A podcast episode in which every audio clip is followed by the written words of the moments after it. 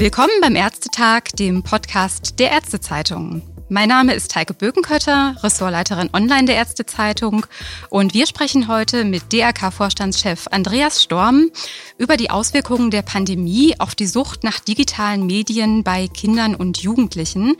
Hallo Herr Storm, schön, dass Sie bei uns sind und vielen Dank für Ihre Zeit. Hallo Frau Bökenkötter.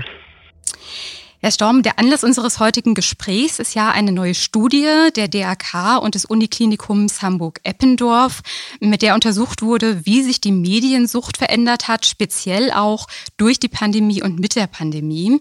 Und das Ergebnis zeigt durchaus, dass sich mit der Pandemie etwas verändert hat und dass sich Mediensucht bei Kindern und Jugendlichen doch noch einmal deutlich verstärkt hat. Wir sehen, dass mehr als vier Prozent aller 10- bis 17-Jährigen in Deutschland inzwischen Computerspiele krankhaft nutzen nutzen. Damit liegt dieser Wert sogar 50 Prozent höher, als das etwa 2019 noch der Fall war. Herr Storm, die übermäßige Mediennutzung bei Jugendlichen und Kindern war ja vor der Pandemie auch schon ein Thema. Inwiefern hatten Sie das damals schon auf Ihrer Agenda und inwiefern sind diese Studienergebnisse jetzt für Sie doch noch überraschend nach der Pandemie?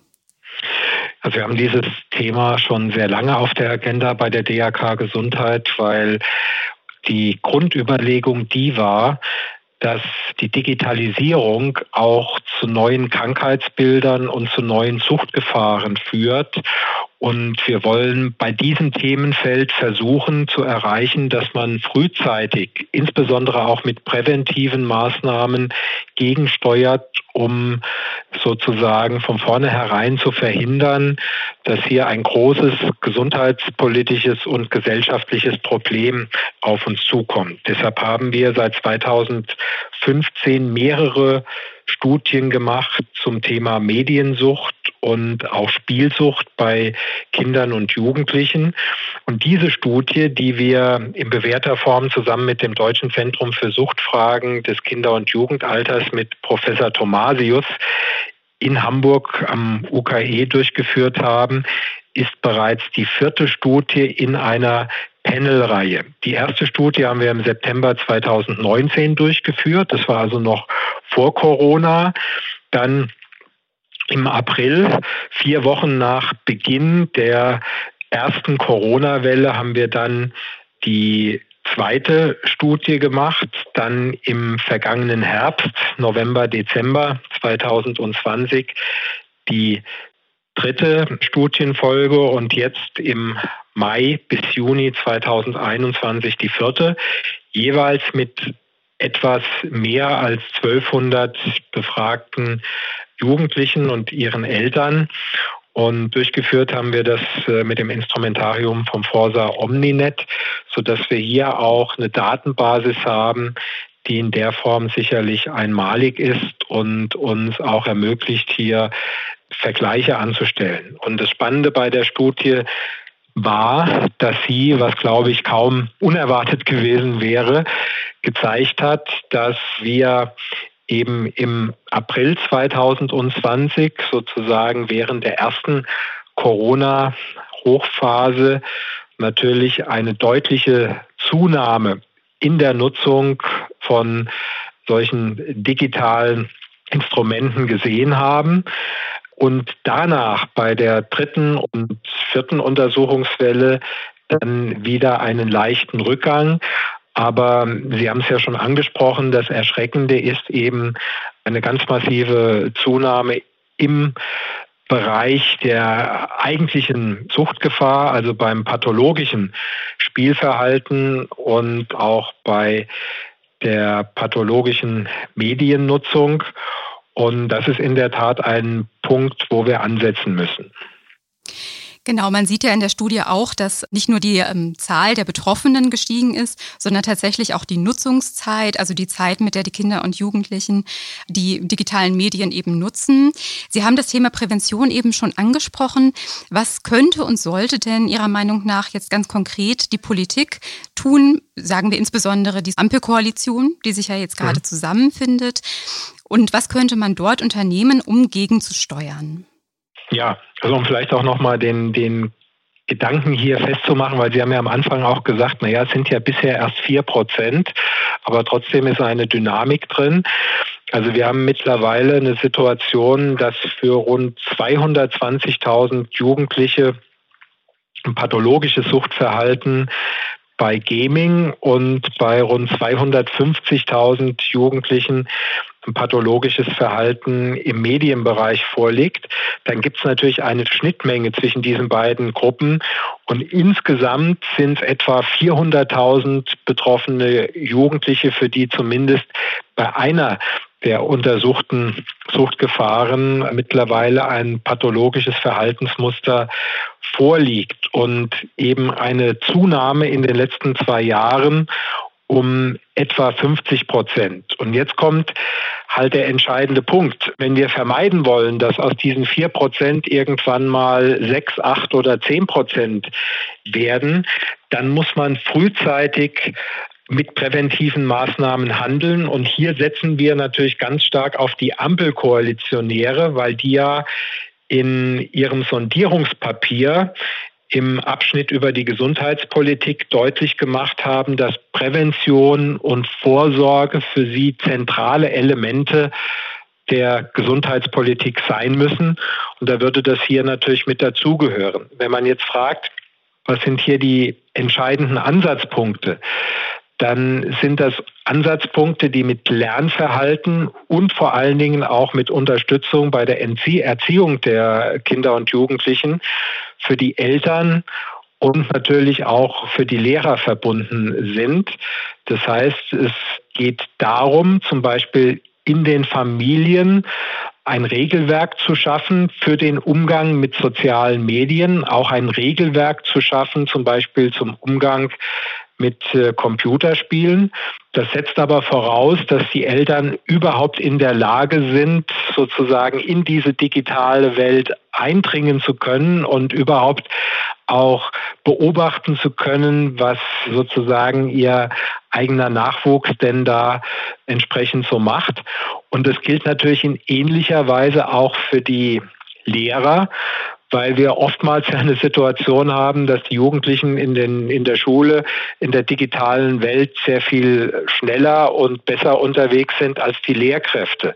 Also so gesehen geht es eben darum, den Erwachsenen die Instrumente in die Hand zu geben, dass sie dann den Jugendlichen einen Weg für eine, wenn man so will, ausgeglichene und gesunde Umgangsweise mit solchen Medien oder auch mit Computerspielen eröffnen. Das ist eine Frage von Information, von Training und natürlich ganz viel hat es etwas auch mit Erziehung zu tun.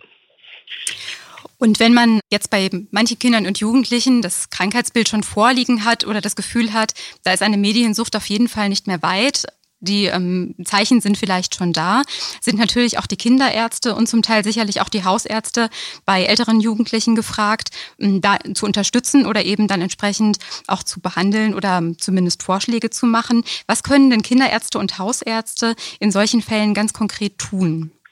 Also wir haben von Seiten der DAK Gesundheit seit einem Jahr, seit dem 1. Oktober 2020 in fünf Bundesländern hier Pilotprojekte laufen in der Zusammenarbeit mit den Kinder- und Jugendärzten. Und da geht es darum, dass bei der J1 und oder J2 Untersuchung dann auch hier ein Screening durchgeführt wird, ein Gaming- und Social-Media-Screening durchgeführt wird, um zu schauen, ob bei den Kindern eine Suchtgefahr vorliegt. Und dann haben natürlich die Kinder- und Jugendärzte auch einen Anhaltspunkt, wie sie dann gegebenenfalls reagieren können und gegensteuern können. Das bedeutet aber natürlich vor allen Dingen auch Hilfen für die betroffenen Eltern, weil ein ganz zentraler Ansatzpunkt, äh, zumindest dann, wenn das Kind sozusagen noch nicht in den Brunnen gefallen ist, eben das Aufstellen von Regeln ist und von Maßnahmen, die sozusagen eine Hygiene erfordern im Umgang sozusagen in der digitalen Welt. Jetzt müssen wir auf die Folgen nochmal schauen, wie es denn weitergeht. Denn zum Beispiel sagt ja Thomas Fischbach, der Präsident des Berufsverbandes der Kinder- und Jugendärzte, dass es sehr schwierig sein wird, diese Entwicklung noch zurückzudrehen. Er sagt, vollständig rückabwickeln wird sich auch nach der Pandemie dieses Phänomen wahrscheinlich nicht lassen. Wie ist denn Ihre Sicht der Dinge? Glauben Sie, es lässt sich noch etwas retten? Und wenn dann, mit welchen Maßnahmen, die jetzt sozusagen als erstes umgesetzt werden müssten innerhalb der nächsten Monate? Also ich habe heute Morgen ja auch in unserer Pressekonferenz nochmal dringlich die Forderung wiederholt, dass Kinder- und Jugendgesundheit sozusagen ein wichtiger Punkt sein muss, der im Kapitel über Gesundheit und Pflege im Koalitionsvertrag benannt wird. Dazu gehört, dass eine Enquete-Kommission eingerichtet werden soll im Deutschen Bundestag, wo man die Folgen auch der Corona-Pandemie auf die Kinder und Jugendlichen sich anschaut. Und da wäre das natürlich eines der Themen, dessen sich eine Enquete-Kommission annehmen muss. Ein weiterer Punkt ist der, dass man auch das Thema Prävention in diesem Bereich mit gezielten Maßnahmen unterlegen muss. Und das bedeutet, dass hier die Gesundheitspolitik und die Bildungspolitik sozusagen Hand in Hand gehen müssen. Das heißt, man muss einen Maßnahmenplan erarbeiten, mit dem die Gesundheitspolitiker dann sozusagen den Kultusministern der Länder, weil wir haben ja für den Schulbereich die Bildungshoheit auf der Landesebene dann entsprechend mit Präventionsmaßnahmen in die Schulen gehen. Das kann man machen zusammen mit den Krankenkassen. Ich habe ja unser Beispiel genannt, dass die DAK Gesundheit mit den Kinder- und Jugendärzten in fünf Bundesländern bereits ein solches Screening-Angebot macht. Aber für eine umfassende Prävention wäre es eigentlich gut, wenn wir das flächendeckend in Deutschland anbieten können. Und hier kann ich mir vorstellen, dass der öffentliche Gesundheitsdienst eine ganz entscheidende Rolle spielt. Und wenn das nicht nur Lippenbekenntnisse unserer führenden Gesundheitspolitiker sind, dass der öffentliche Gesundheitsdienst weiter ausgebaut wird, sondern dem auch Taten folgen, dann wäre natürlich ein ganz wichtiges Feld, wo der ÖGD dann auch in Einsatz kommen kann, wären die Schulen. Also man kann dann mit dem öffentlichen Gesundheitsdienst die Themen, die ich vorhin genannt habe, also zum Beispiel die Frage, was für ein Regelwerk braucht man, um einen angemessenen Umgang mit digitalen Kommunikationsangeboten zu finden da auch Schulungen zu machen und ähnliches. Das könnte etwas sein, was man mit dem öffentlichen Gesundheitsdienst macht. Das braucht natürlich einen gewissen Vorlauf, weil man dafür die Mitarbeitenden braucht, man braucht die Infrastrukturen, alles. Und gerade deshalb wäre es eben wichtig, dass die neue Bundesregierung und der Gesundheitsausschuss des Bundestages an dieses wichtige Feld in der Kinder- und Jugendpolitik rangeht. Denn ich glaube, wir haben noch eine Chance zu verhindern, dass diese Suchtgefahr in sehr hohe Dimensionen reingeht. Aber Herr Fischbach hat sicherlich recht. Die vier Prozent der betroffenen Jugendlichen, die schon im kritischen Bereich drin sind, da ist die Chance, die da sehr schnell wieder rauszuholen, wahrscheinlich sehr begrenzt. Andreas Storm, DRK-Vorstandschef, betont, dass die Folgen der Mediennutzung gestiegen durch die Pandemie durchaus noch abwendbar sind, aber dass eben schon weitere Maßnahmen notwendig sind. Dafür setzt er besonders auf Prävention, Vorsorge und Aufklärung und natürlich eben auch auf die Mithilfe der Politik, insbesondere der Ampelkoalition, die sich diese Ziele ja auch auf die Fahnen geschrieben hat. Herr Storm, ganz herzlichen Dank für das Gespräch und für Ihre Zeit. Danke auch. Alles Gute. Tschüss.